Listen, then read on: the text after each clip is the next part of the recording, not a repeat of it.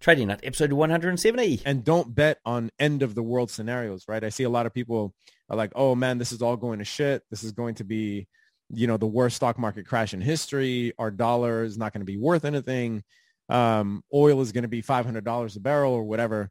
Um, if you bet on end of the world scenarios, if it plays out and you're right, who are you going to settle with, right? When the world ends. The market's going to do something.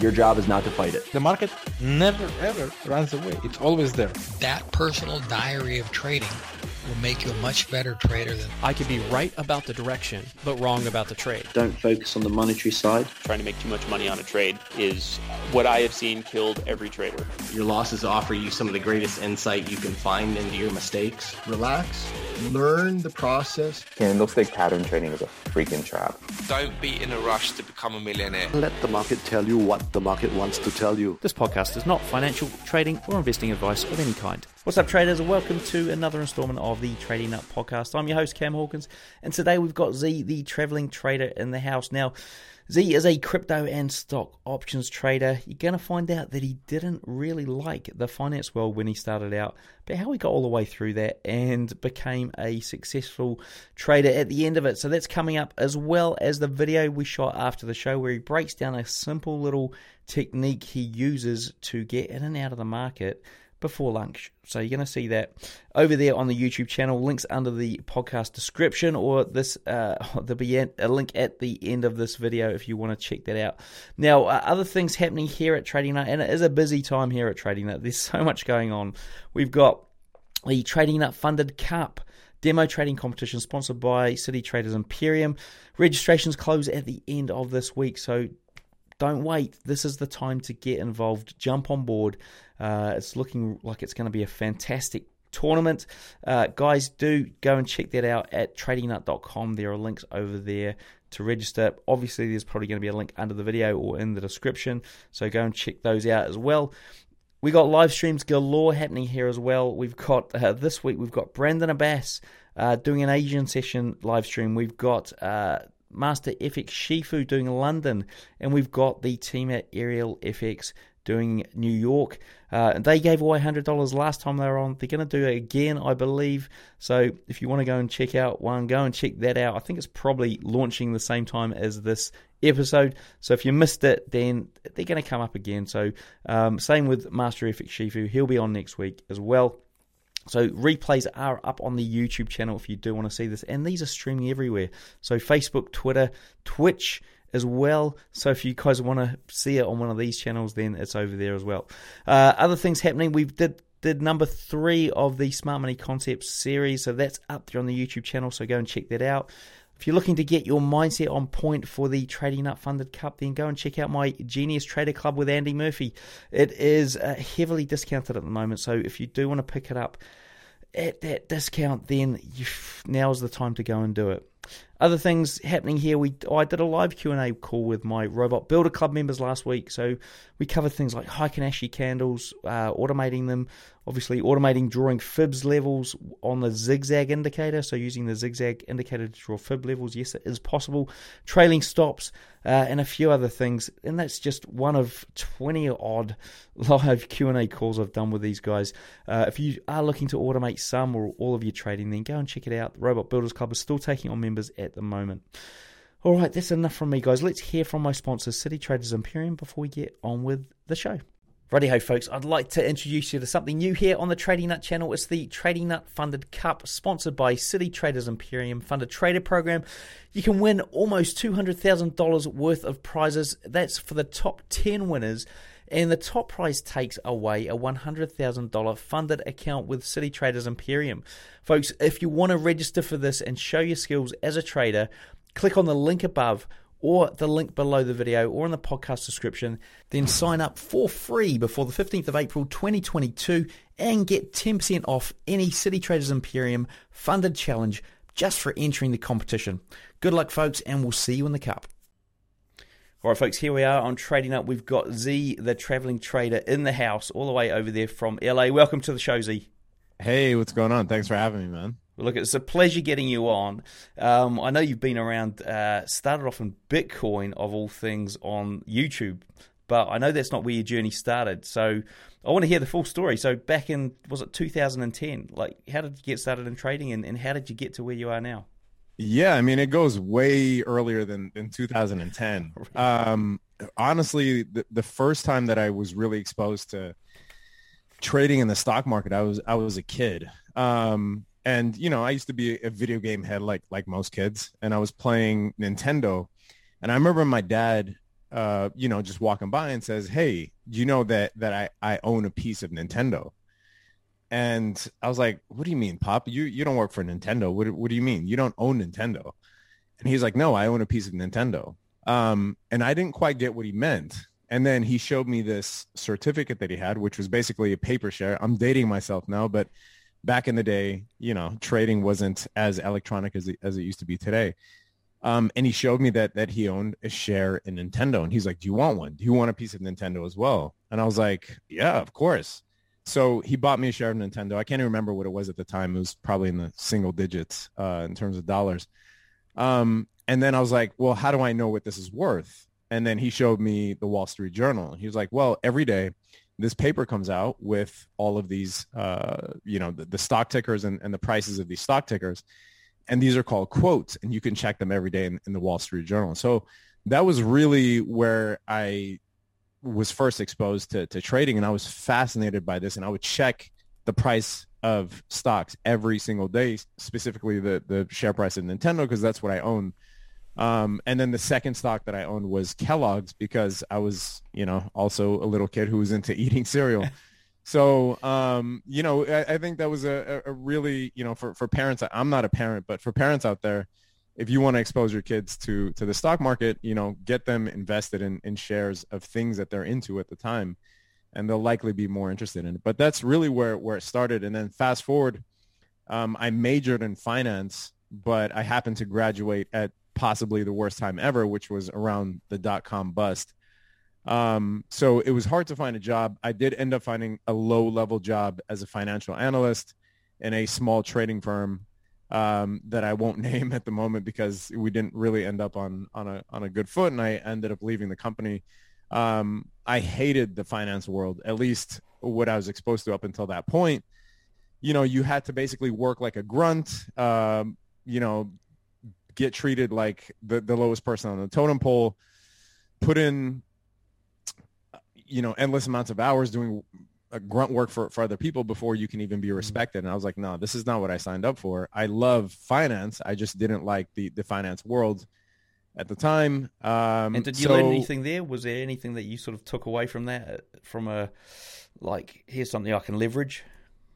Yeah, I mean, uh, you know, I, I I did the like the, the Series 7, which, uh, you know, at, at the time uh, was basically my, my first exposure into options. Um, I didn't trade options at the time, but, you know, it, it, I basically learned about derivatives. Um, but it wasn't, um, you know, I, I, would say that, that really with the advent of, of E-Trade, I think E-Trade w- was the first time that electronic trading really came came across my radar. Uh, you know, along with with most other people, um, trading was definitely not not the way that it is conducted today. Like there was at the time, most people were still calling up their bankers, putting in trades.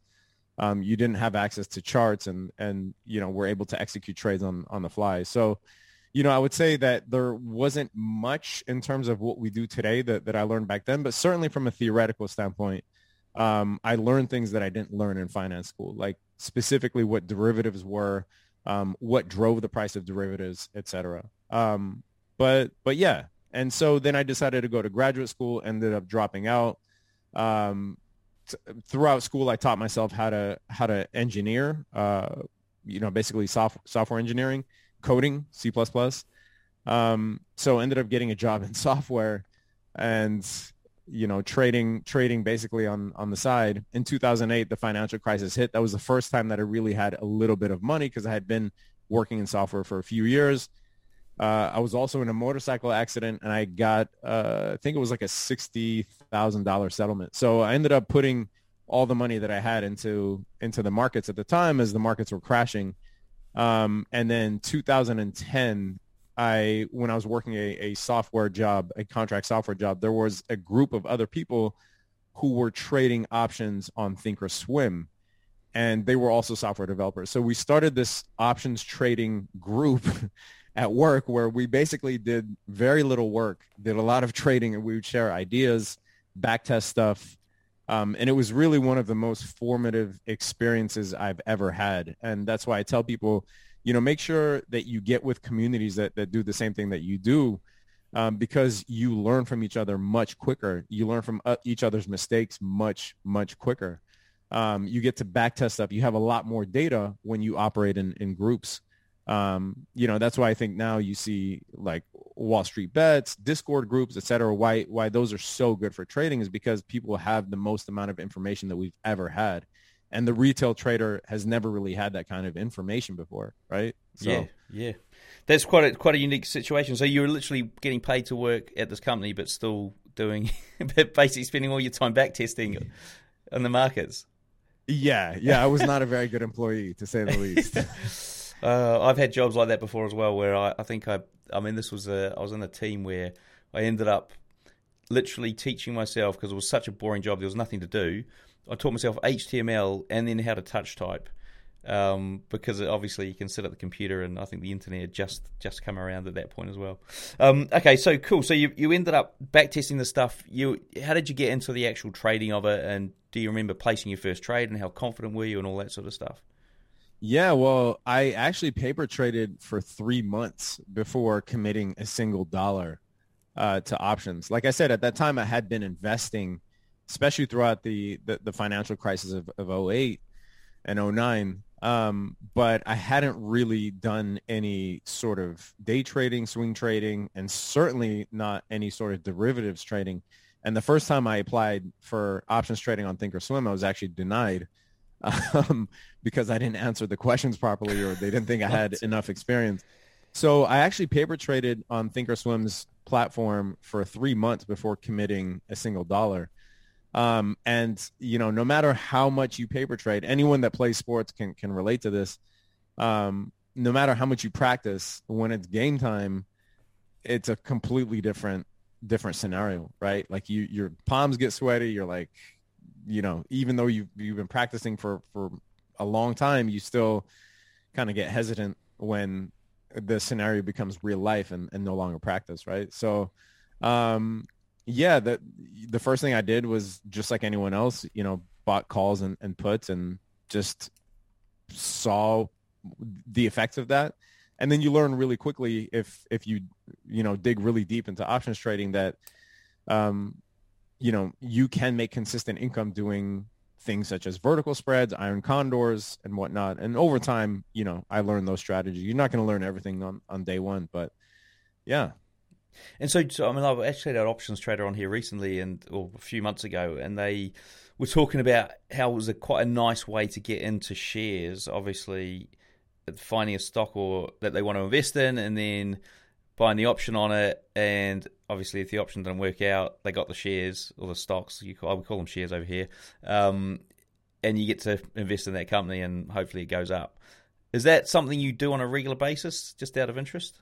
Uh, no, no. So I rarely exercise the options. Um, you know, I'm sort of the typical um, options trader where I'm looking to leverage options, uh, you know, sort of these derivatives to to gain more cash. I'm I'm not looking f- to own the shares through the utilization of, of options.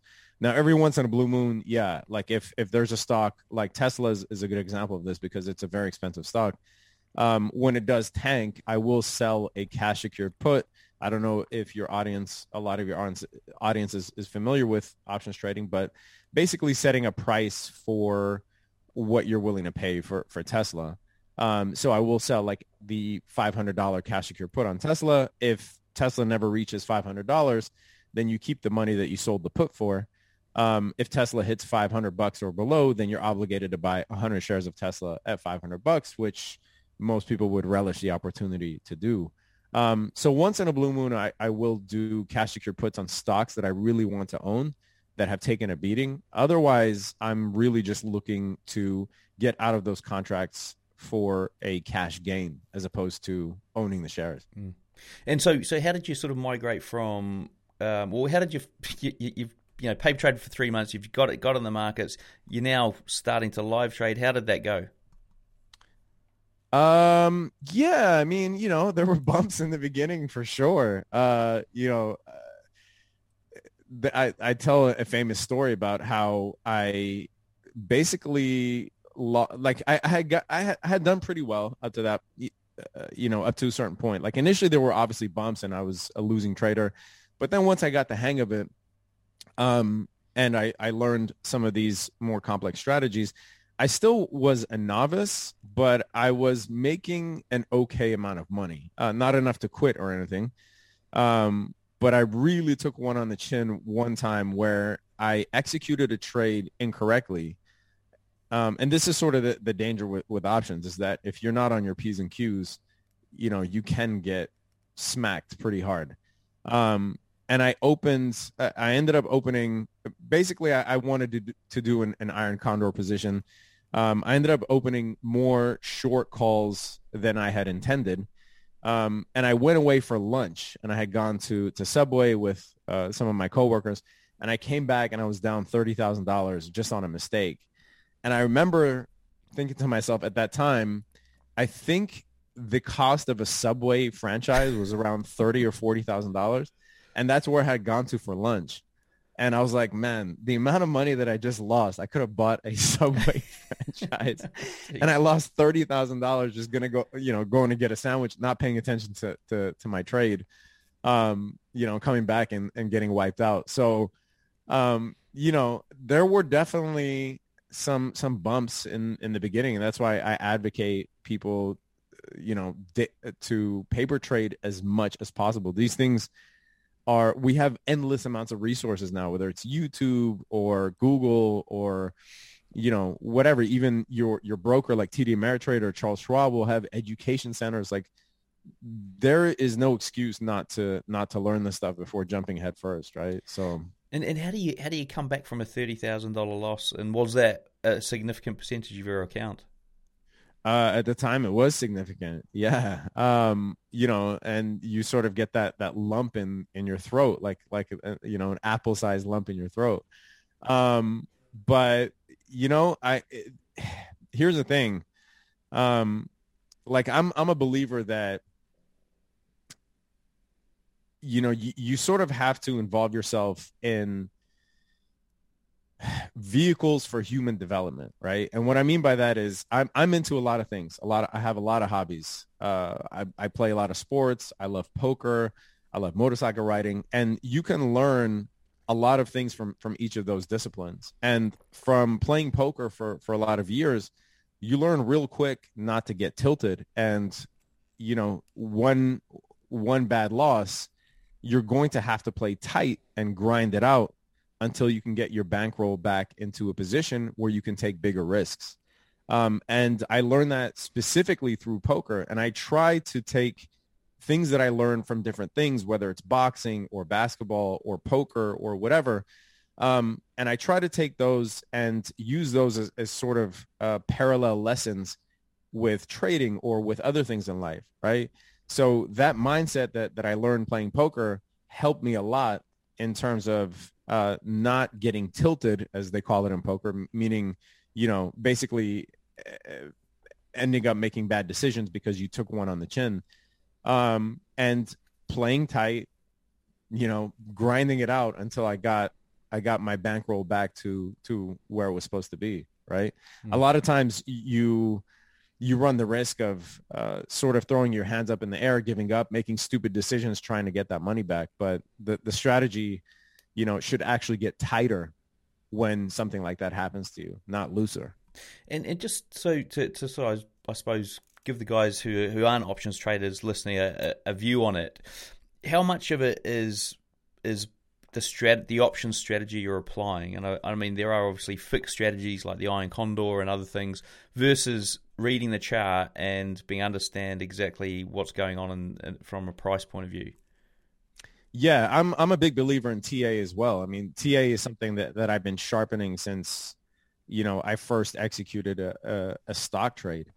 Um, you know, now there's no excuse. We have TradingView. Like I couldn't, I can't believe that, you know, basically on a device, you can have the most advanced charting platform ever in your pocket. You know, I wouldn't have uh, imagined that when I was in finance school and we had a little Bloomberg terminal in the corner of, of the classroom that everyone had to wait to, to get on basically. And the charting wasn't even that great. Um, and then, you know, you had Yahoo charts, which were so rudimentary compared to what you have now with TradingView, which with the free account, you can add indicators and, you know, whatever you want. Any time frame you like, you can zoom in, zoom out. It's, it's so robust. Um, but it all begins with the chart for me. Even with options trading, uh, I'm, I'm checking levels on the chart and I'm sure we'll, you know, we'll, we'll get into some more specific specifics later, but yeah, it all starts with the chart. I'm not executing options trades uh, blindly, right? Like the chart is what dictates whether the momentum is going in a certain direction. And it will also dictate the levels at which um, there is support and resistance. And then I design trades around that data. Awesome. And, and and so, okay, so you've you've you know taken a big loss. You obviously get back to the point where you've you know you've grown this account, and I assume there's a time when you decide I'm ready to leave leave my job. Is that right? Yeah, it wasn't. I mean, yeah, it, you know, like like like we were saying before the call started, a lot of people look at your position now, whether it's how many subscribers you've amassed on YouTube, you know, whether it's the fact that you trade as opposed to working, um, and it, it's very easy to get jaded by that and think that, you know, that position has come easily. Um, it took years between when I first started trading and now, right? I mean, we're talking about at this point, what, four, 14 years since 2008 and uh, 12 years since 2010. Mm-hmm. So, you know, it took a, it took a very long time um, before that happened. So it, it wasn't like an immediate thing. It was only a few years ago that, that I stopped working. Right. Um, so yeah, I mean, you have to fall in love in love with the process and and don't look at, at someone's finished product you know, talk to them about the grind that it took to get them there. Talk to them about, you know, their losses and, and talk to them about, you know, for instance, like, like with YouTube, how many days you spend re- making videos, editing videos, releasing them and nobody watching and how, how easy it is to get disheartened and discouraged by that. Right. Um, but there's something that, that forces you to keep on going. And that's the difference between those that make it and those that, that stop. Yeah, I suppose that's and like it comes up every well every every second episode it seems to come up. Just don't give up. Just carry on. You've got to take the hit and move on to the next uh, the next day. Start again. Um, now, uh, okay, so you you you obviously transition into crypto, which seems sort of like you know quite different from options. I mean, how on earth do you make that switch? Uh, yeah, it wasn't really uh, it wasn't really a switch. It was more like an addition. Um, you know, you end up becoming sort of a a degenerate. You know, after after being exposed to so many different types of derivatives. Um, you know, I tried forex for a while. It wasn't for me. I I felt like there was too much of a time commitment and capital commitment to make gains that I could make with much less time and much less capital through options the thing that really interested me about crypto, one was the concept of Bitcoin as money, which I'm sure a lot of people uh, can agree with, especially if you're critical of, you know, the central bank system that we have in, in Western countries. Um, you know, the fact that, that our currency isn't really backed by anything anymore. Um, so there was the, the idea was, was what I fell in love with first. And then from a trading perspective, the crypto market's open 24 7. So what better way for a degenerate to spend their weekend when the options market is closed than to trade crypto, right? Um, but at that time, like 2016, 2017, it was also sort of like a fraternity, sorority sort of thing where, you know, people that were involved in crypto, it was a small community and there was sort of pride in that as well. So yeah, there there were a few things that, that really attracted me to it at the time. Um, and then, like I said, from a trading perspective, it was you know twenty four seven. So, um, yeah. And you obviously went went through from that like I mean, back in 2015, 2016, I, don't, I can't even don't even know what Bitcoin was back then, but I'm guessing it was like below ten thousand. You obviously went through that. It was it was below one thousand. Below one thousand. ah. It wasn't below ten thousand. Yeah, yeah. Yeah. below ten thousand and also below one thousand. Um, so, so, so how how did you? I mean, did you sort of foresee and this, the initial spike to twenty, and then where it's got to in the last past year? No, definitely no. Definitely did not foresee foresee the spike to twenty. Um, but I did foresee. Uh, you know, I don't want to sound like an oracle, but I did think that we would get above 20 once we hit the 20 threshold. Um, you know, the, the path from 20 to 65 is not that drastic. The path from less than a penny to 20,000 is historical, is Mhm. monumental, right? That's never happened Yeah. with anything. Yeah. So, yeah, it was much easier to believe that Bitcoin can go from 20 to 60 or 65 than, you know, from below a penny to, to 20K. I definitely didn't foresee going to 20K. I mean, I remember buying Bitcoin when it was below a thousand and people calling me crazy at the time. Um, you know, and then once it hit 2000, I'm like, look, I'm a genius. I doubled my money. Um, but for sure, I didn't foresee it hitting, hitting 20K. That, that run in December 2017 was insane. And have you got any horror stories around like if only I'd done this and like you know because you're obviously active in it before 1000. I mean, did you manage to hold any that uh, if you're willing to divulge? Yeah. Um, it- with Bitcoin, I, I came at a good time because, you know, look, I, people, it's very easy to criticize someone who, you know, had Bitcoin when it was worth a penny or whatever, and then sold it when it was a dollar, right? And they're like, oh, I just 10x my money. It's very easy to criticize that person, but put yourself in that person's shoes right? Like you're talking about this internet funny money at the time. We're talking about, you know, w- when it was first uh, introduced, nobody thought that they could 10x their money. And there was hardly anything called an exchange at, at, at that time, right? So it's very easy to crit- criticize someone like that. Like, oh, you're an idiot. You know, how didn't you know that it would go to 20K? But for me, I, I, I sort of came in at the right time because Bitcoin had hit these astronomical heights close to a thousand dollars. So it was definitely gaining some serious credibility. And it was a lot easier for me to hold uh, or trade at those levels than someone who bought it at a penny and was tempted to sell it at a dollar, right? Um, at that point, you 100x your money if you Mhm. bought it at, at a penny and sold it at a dollar, right? Um, so yeah, I don't have any crypto horror stories to be honest. Um, it, it wasn't, you know, I, I, it wasn't really. Maybe it was it was just timing. Um, maybe I would have if if I came in earlier, I would have been, you know, instead of the, the, the Bitcoin pizza guy, maybe I would have been the, the Bitcoin burger guy. I don't know. Yeah. But yeah, no, I, I don't have any crypto horror stories to be honest. Now there are certain things where people have put altcoins on my radar and I have ignored them, um, only to find out that oh, I would have made a hundred million dollars if I just put in five five k like someone told me to. You know what I mean? Yeah. Um, so definitely there are missed opportunities with altcoins, but I mean that's like It is what it is, isn't it? It's like yeah, we, Yeah. nobody's a crystal ball.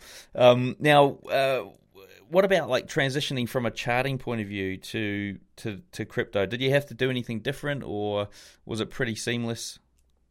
Yeah, the chart is is basically the same. The only thing with crypto is everything is accelerated. So, for instance, with stocks, you define a bear market by a drawdown of 20% or more, right? That's just like a Tuesday night for Bitcoin.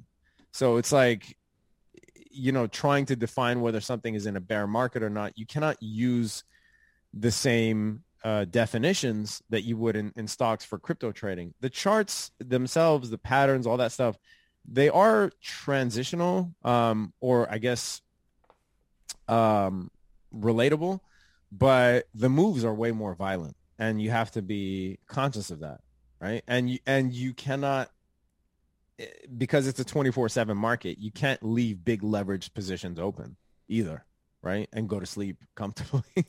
It's, I suppose So- you, you've you've probably had to like uh, enact, you know, moving from this options world where I'm like you've got obviously points where you get out, but you obviously had to get it's you know straight. There's no option. It's you're in and you're out. Um, how do you how did how's your sort of uh, risk to reward look like on a on a crypto trade? Um, well, what do you mean in terms, um, of... in terms of like your stop loss versus your take profit? I mean, what's the difference in size?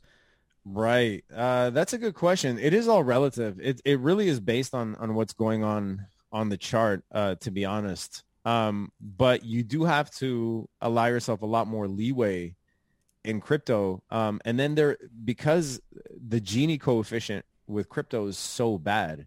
The Gini coefficient is basically um, how distributed is that asset, right? And Bitcoin has one of the worst Gini coefficients of any asset on planet Earth, meaning that only a handful of people own most of it. So it's very easy to manipulate Bitcoin. You see that all the time, right? It's mm. so easy, especially with the introduction of Bitcoin futures. It's so easy to manipulate Bitcoin. Like if I was a Bitcoin whale and I owned billions of dollars worth of Bitcoin and there's a handful of people that, that are in that position, um, you can easily short Bitcoin on the futures market, right? Dump your Bitcoin on the open market tank the price of Bitcoin, bank on those futures contracts, and then buy back Bitcoin at a discount. That stuff was happening a lot, especially with the introduction of, of Bitcoin futures in 2018. Um, so, you know, it's very easy to get wicked out on on crypto, which is why I don't trade it uh, anymore in in in an active manner. I still buy it. I still you know, buy dips on on major crypto assets. Um, I'll trade it every once in a blue moon, but I don't. I'm not active like I was, you know, then, back in yeah. the day where I was constantly trading it um, in and out. Cool. Uh, one thing that's quite interesting, what you said earlier, which was around the time uh, factor with stock options versus forex, and I suppose versus Bitcoin as well, which you've now got experience in.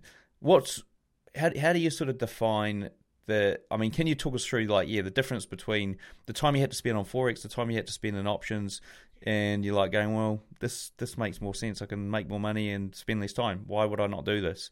Can you explain that? Because a lot of the guys watching will be forex traders and probably quite interested in this.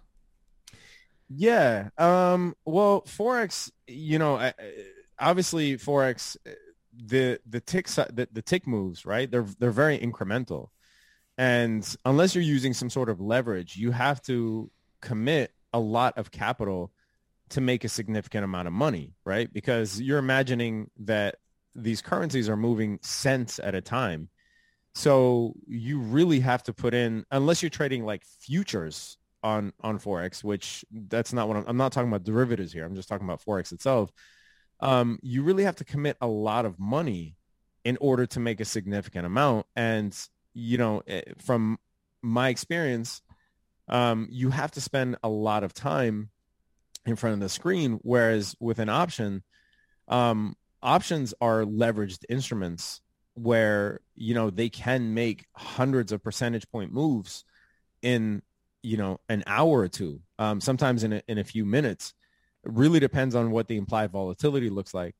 Um, but once you learn the mechanics of how options are priced and you can spot, you know, options on stocks that have high implied volatility, like uh, a good example would be like GameStop or AMC. Um, you know, you can really make significant significant amount of money with a much less capital commitment. Because remember that that each option gives you the right to control 100 shares of stock. So by nature, it's it's a leveraged instrument. So unless you're trading a derivative on, on Forex, like if you're trading dollar futures or something, which are leveraged as well, um, you know, you have to commit a lot of money in order to make incremental gain in, in Forex. And for me, the time commitment wasn't that. It was just kind of like diminishing returns for me. Okay, um, I'm, I'm going to educate you on this one. So I don't know when you looked at the forex market, but things have obviously advanced from here because it's um, you can get everyone's offering leverage up to like one thousand to one leverage. So so you can now start off with very little, in fact, and get massive massive um, leverage on that. And so whenever you joined it, it must have been or whatever broker it was. It must have been um, they must have been going, oh, we're not going to give them any leverage on this one um, because it's it's now yeah now you can get in with like very little money and have massive leverage if you want. So oh yeah, sorry, sorry, misunderstanding. Um, I was saying like if you're not trading a leverage product in in forex. Ah, right? okay, yeah, like, yeah, yeah, yeah. So yeah. most people yeah now trade with the leverage. Yeah, it's it's almost like you can't even. I, I mean, they, I know they've cut it down in some countries, but it's very hard to even not trade with leverage in forex. Um, yeah, funnily enough. Yeah. yeah, yeah, but and then and then at some point it's like, how many things are you trading? Like, how many plates are you spinning? Right. Yeah. So it's like if you're trying to keep track of your stock portfolio, you're also trading options, you're trading futures, you introduce crypto. It's like, how many things can you do? Right. So it's like for me, um, the one that I had the least experience with and the one that was least attractive to me was was forex. Mm. Um, and and how, like, do you, how do you whittle yeah. down those stocks that you're you know there's obviously thousands thousands of stocks. How do you whittle them down to find the ones that you're going to trade? Um. Well, really, you can make a living just okay. So with with options trading, your your bread and butter is made with liquidity, right? Um, if you're trading options that are illiquid, they have a very wide bid ask spread, which already prices you out of a trade, right? So say the bid ask spread is a 20% difference, meaning that the the ask price um, if, if you bought some if you bought an option at the ask price and then you sold it at the bid price immediately, you're already down an automatic 20%, right? Um, you definitely don't want to trade those types of options. You want to trade very liquid options where the bid ask spread is very narrow.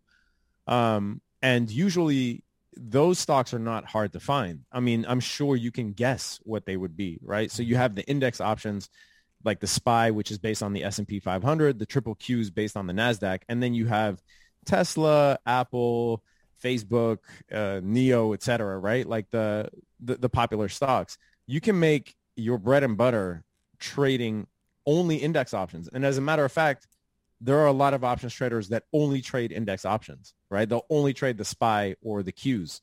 Um, so it's not hard to find options that that you want to trade. And then now you have, you know, unusual whales, you have cheddar flow. These are tools that help you find options flows, right? Um, like I said, the, the retail trader now has more tools at their disposal than ever before. So using these tools, you can already find options that are liquid. It will, you know, it, it it's populating all day. And I can show you a screenshot of it, but it's populating all day showing you what are the most liquid options. And you can literally then take that information and say, oh shit, there's a zillion contracts traded on Facebook today. Let me go to Facebook's chart and see what it looks like and maybe design an options trade around what is going on with, with the chart. So it's very easy nowadays to find uh, tickers to, to trade. It's, it's all based on liquidity. And like I said, I mean, you could stick to the same ones every single day if you wanted to. Now, now, what does your typical trading day actually look like? Uh, so my t- trading day actually starts before the market opens because um, especially now in during this time where we have epic volatility uh, due to a lot of the macroeconomic issues going on um, you know 2022 has certainly been a very volatile market especially with fed policy changing significantly this year. Um, i've been day trading a lot more than i used to. So 2020 2021 it was so bullish that and I think somebody experimented with this, but you could have easily had a monkey with a dart dartboard, you know, picking picking ticker symbols. Right. Um, and everything was going up, literally everything, right? Like you could think of, uh, you know, any meme stock or high beta stock. I mean, what QuantumScape was trading at like 160, Zoom was trading at what 500 bucks. Um, just just insane valuations. I I don't even remember what Roku's price was but it was insane. Um, Shopify was trading at, you know, over 1200 bucks. So, you know, it was very easy to just maintain a bullish sentiment and say, open up a bunch of bullish call spreads or even just buy outright calls. Um, and, you know, really just make your bread and butter that way in, in the bull market. Nowadays, um, it's so volatile that you, you cannot get by with that type of strategy. So I wake up in the morning, um, about an hour before the market opens. And, you know, I'm on the West Coast, so that, that is pretty brutal here. It's about 5.30 a.m. Um, and I'll draw my levels pre-market uh, on, on Thinkorswim, right? I'll be tracking it, tracking the, uh, the, the pre-market levels on the ticker symbols that, that I want to trade options on. And I'm basically looking for flushes or breakouts. Um, and I can share my screen and we can go over what that looks like in specifics if you want later. But um, yeah, I essentially draw those levels and I, you know, map it out and I have a list of tickers and the levels for each of those tickers. And if it crosses above a certain resistance level, then I'm buying calls, right? Which is a, bullish bet, basically. If it goes below a, a, support level, then I'm buying puts, which is a bearish bet. Um, and that is basically how I start my trading day. And then throughout the trading day, I'm looking at things like earnings. I'm looking at, at sentiment. I'm looking at macroeconomic factors. If I think there will be a bump in oil, then I might look at oil's chart and see if I can design an options trade around that. Um, yeah, it's it's very aside from from the pre-market plan planning. Um, what happens throughout the day is very haphazard. It's not as pretty as uh, you know. P- people always ask, "Oh, you know, share your strategy." Well, after the the bell rings, and I enter my day trades, um, you know, I, I, generally don't day trade after a couple of hours when the market opens. You get the most volatility at market open and at market close. What happens in between is, is a lot of sideways trading, which is not good for day trading. Um, so those in between hours is is really when I'm I'm really scatterbrained. Like I have CNBC going on on one screen, I got TD Ameritrade going on the other screen. You know, I'm reading articles about what Jerome Powell just said um, you know, what's going on in right now with the geopolitical issues in Russia, Ukraine, how that might affect oil prices, whatnot. So it's just spinning plates all day trying to find uh, swing setups aside from the day trades that, that I open in the morning. So yeah, it's uh, it's a very hectic way of making money, but I I wouldn't trade it for anything else. Right. And, and so what do you think made you different from everyone else out there who's like struggling to make this work? uh, in the beginning? Have you got any traits or anything like that? Do you think that made you um, uh, find success? Yeah. Um, I mean, I I always tell people that there is not a substitute for building a quality long-term portfolio, right? Like when I look at some of the cost bases of, of some stocks that I bought in 08, 09, it just like even me brings tears to my eyes. Like, oh man, I wish I had more money and I bought more Apple or you know more Amazon at mm. the time. Um, so you know, in my view, building a long-term portfolio alongside whatever you're doing is is a must. Um, whether you utilize a basic dollar cost average averaging strategy, where if you have a paycheck, you're putting a certain amount every month into high quality stocks or indexes, um, and then alongside that, implementing a strategy that eh, conforms to the time that you have, right? you can't be a day trader if you're stuck at work all day. You just can't.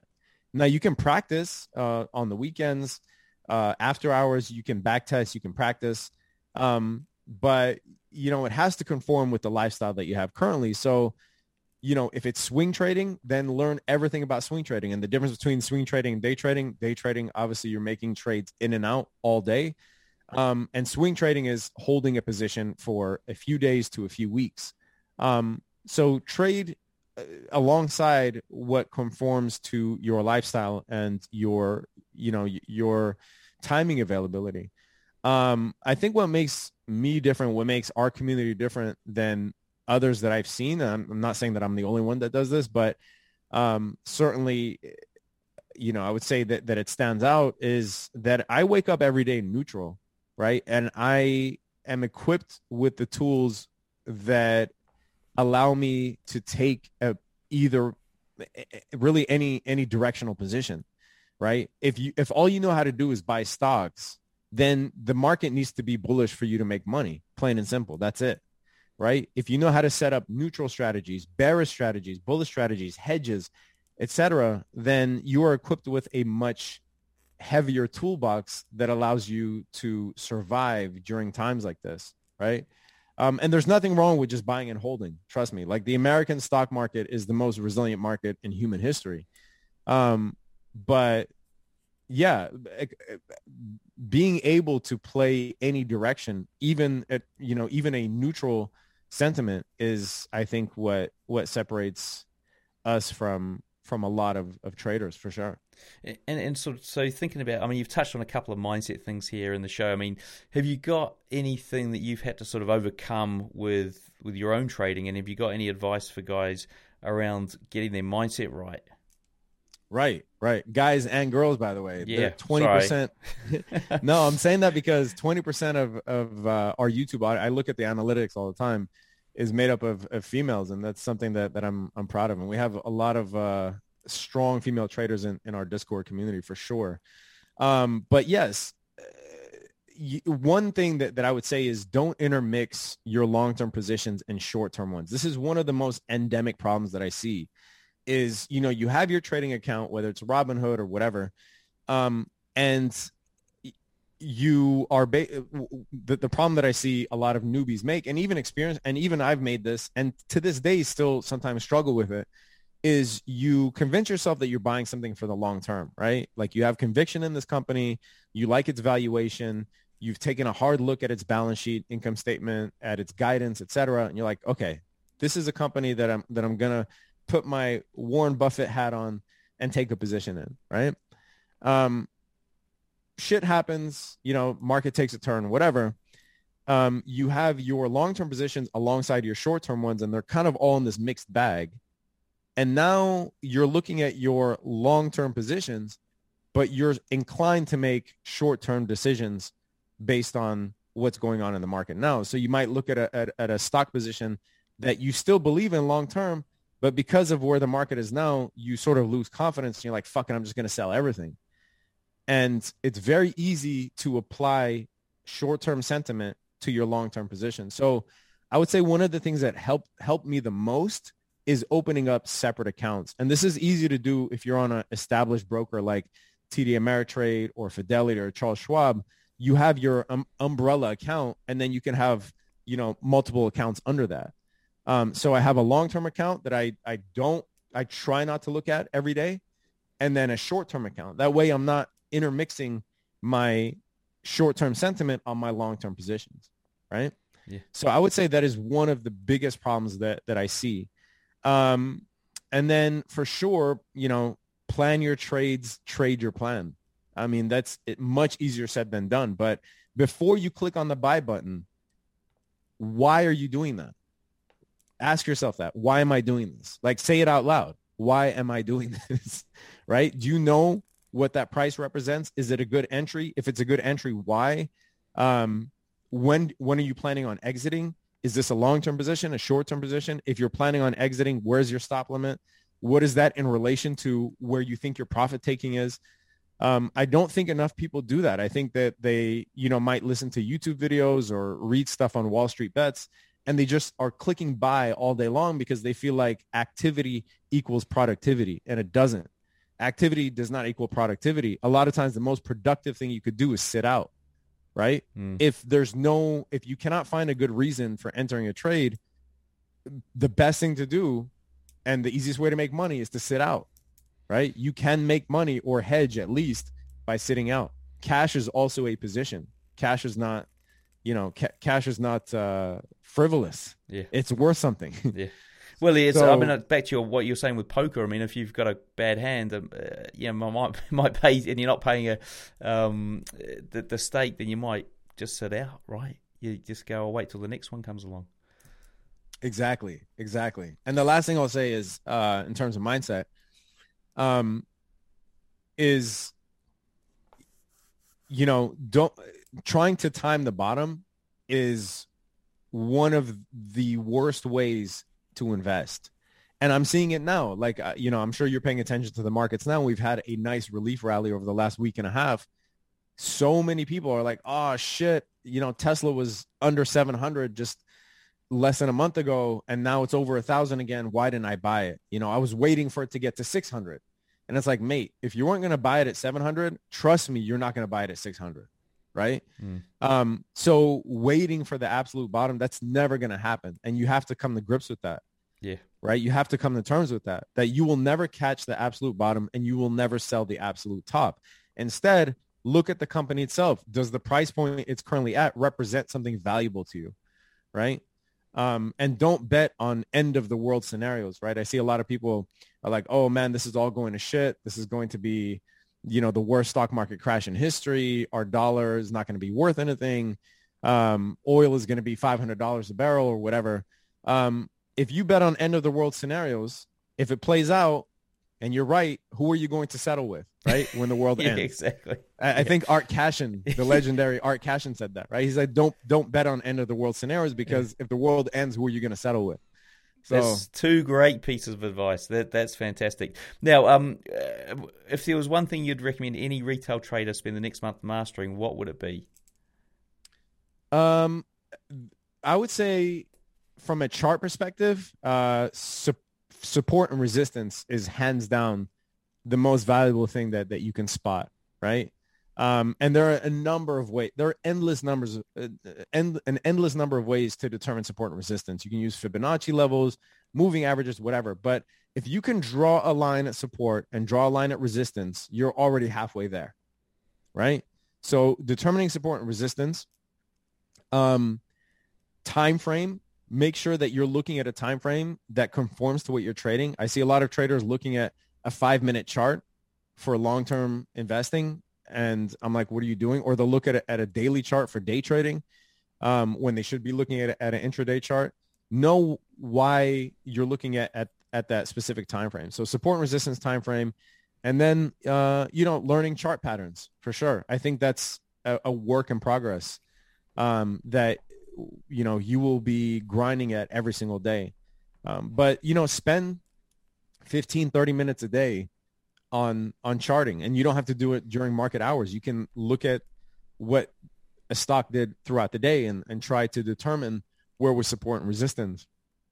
Um but like i said i mean we have endless tools at our disposal so that so there's no no excuse.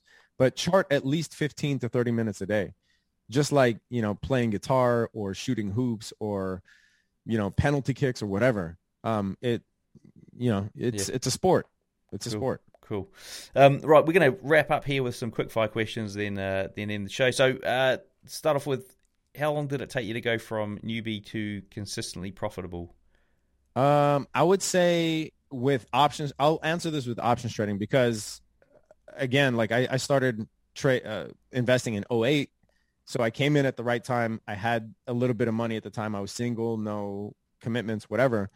Um, so, you know, I made money investing pretty quickly, but in terms of trading, I would say two years before I was comfortable with being profitable on a, on a week to week basis. What's your favorite entry setup? Uh, my favorite entry setup is f- trading flushes in, in the morning, which is a, a day trading strategy. But, but basically, if you see a stock or an index have a nice run up pre-market that is usually institutional investors pumping that up because retail traders don't trade pre-market. Once the market opens, they tend to dump their positions on, on retail and those flushes become easier to read. So, you know, once you look at enough pre-market charts and you see that there's a nice vertical run up, um, you can draw a line at, at, at, support and try to play the breakdown of, of that support level by buying puts or shorting the stock or shorting the index or whatever. But that those are when I see those, you know, I salivate. Like those are my favorite setups for sure. Uh, and what about strategies for exiting or managing your trades? Um, I if I'm not actively looking at a chart, um, and I have to step away, I generally set my day trades at no more than 15% uh, stop limit, right? Um, and learn how to use bracket orders too. So in advanced platforms like Thinkorswim, you can basically set up like an OCO or a bracket order where your stop limit is at minus 15% and your take profit might be at plus 15% or whatever your, your, pro, your target is. Um, but learn how to, how to use bracket orders uh, if you're going to step away, don't don't especially if you're trading options, don't step away without without a stop limit. Um, otherwise, you can manually manage it, even if your position is over 15% down. As long as the setup is still valid, I will remain in the position if I'm in front of my screen to monitor it. Hmm. And what about a recommended trading book or resource? Um, trading book. The Bible is uh, technical analysis of the financial markets by John J. Murphy. Um, however, I do think there are much better ways to learn than books. I think that TradingView and YouTube are probably your best sources. Open up a free TradingView account. Don't get the paid one. Just open up a free one if you're a newbie and start Googling just how to do technical analysis on YouTube or, you know, how to draw support and resistance and try to apply what you see on to your chart in, in TradingView. Uh, what's your preferred broker and trading platform? Uh, Thinkorswim for sure. I've been, uh, you know, I've been with them since 2010, so for sure Thinkorswim. Hey folks, ever wonder what broker I use? Well, I use Hanko Trade. It was a no-brainer because I was looking for a broker with good trading conditions and one that wouldn't restrict my leverage. Now, by joining Hanko Trade, I've also cut down my trading costs significantly with their super low commission of just $1 per 100k. You can learn more at hankotrade.com or just click the link I've put in the description. And uh, if you could leave our listeners with one piece of advice, what would it be? Uh, with one piece of advice is, hmm, yeah, I, I, I would think that, I would say that if you're going to take anything away from this, before you click the buy button, know exactly why you're doing it and say it out loud. Why am I doing this? And that's going to help you. I, I think it will progress your trading exponentially if mm. every time you do that, you ask yourself that question out loud. And it might sound stupid at first, but trust me, it's going to save your ass more often than not. Cool. Uh, and before we wrap up, what's the best way for the guys to get a hold of you? Yeah, so on YouTube, you can search the the traveling trader.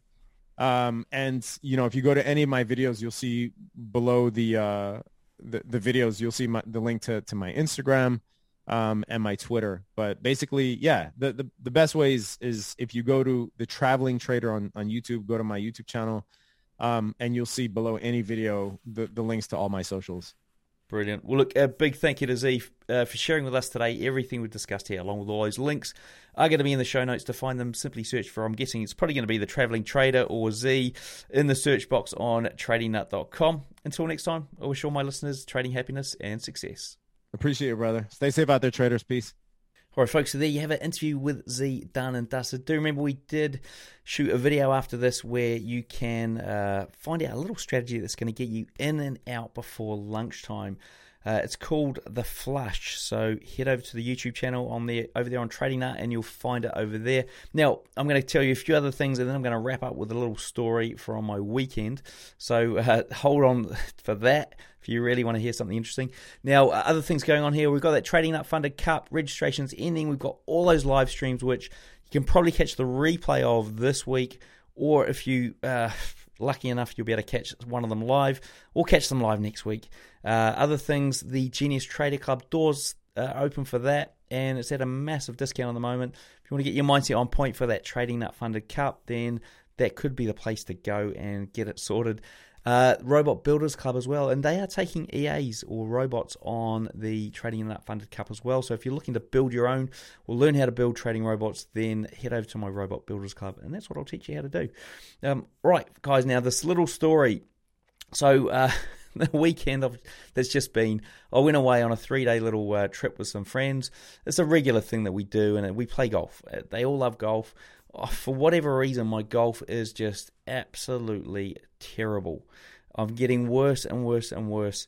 And uh, when I was playing, I, I lost the plot. I completely had that tilt, as I found out that tilt word, that tilt moment where club went uh, the bag was kicked. The trundler was almost thrown. It didn't quite throw it.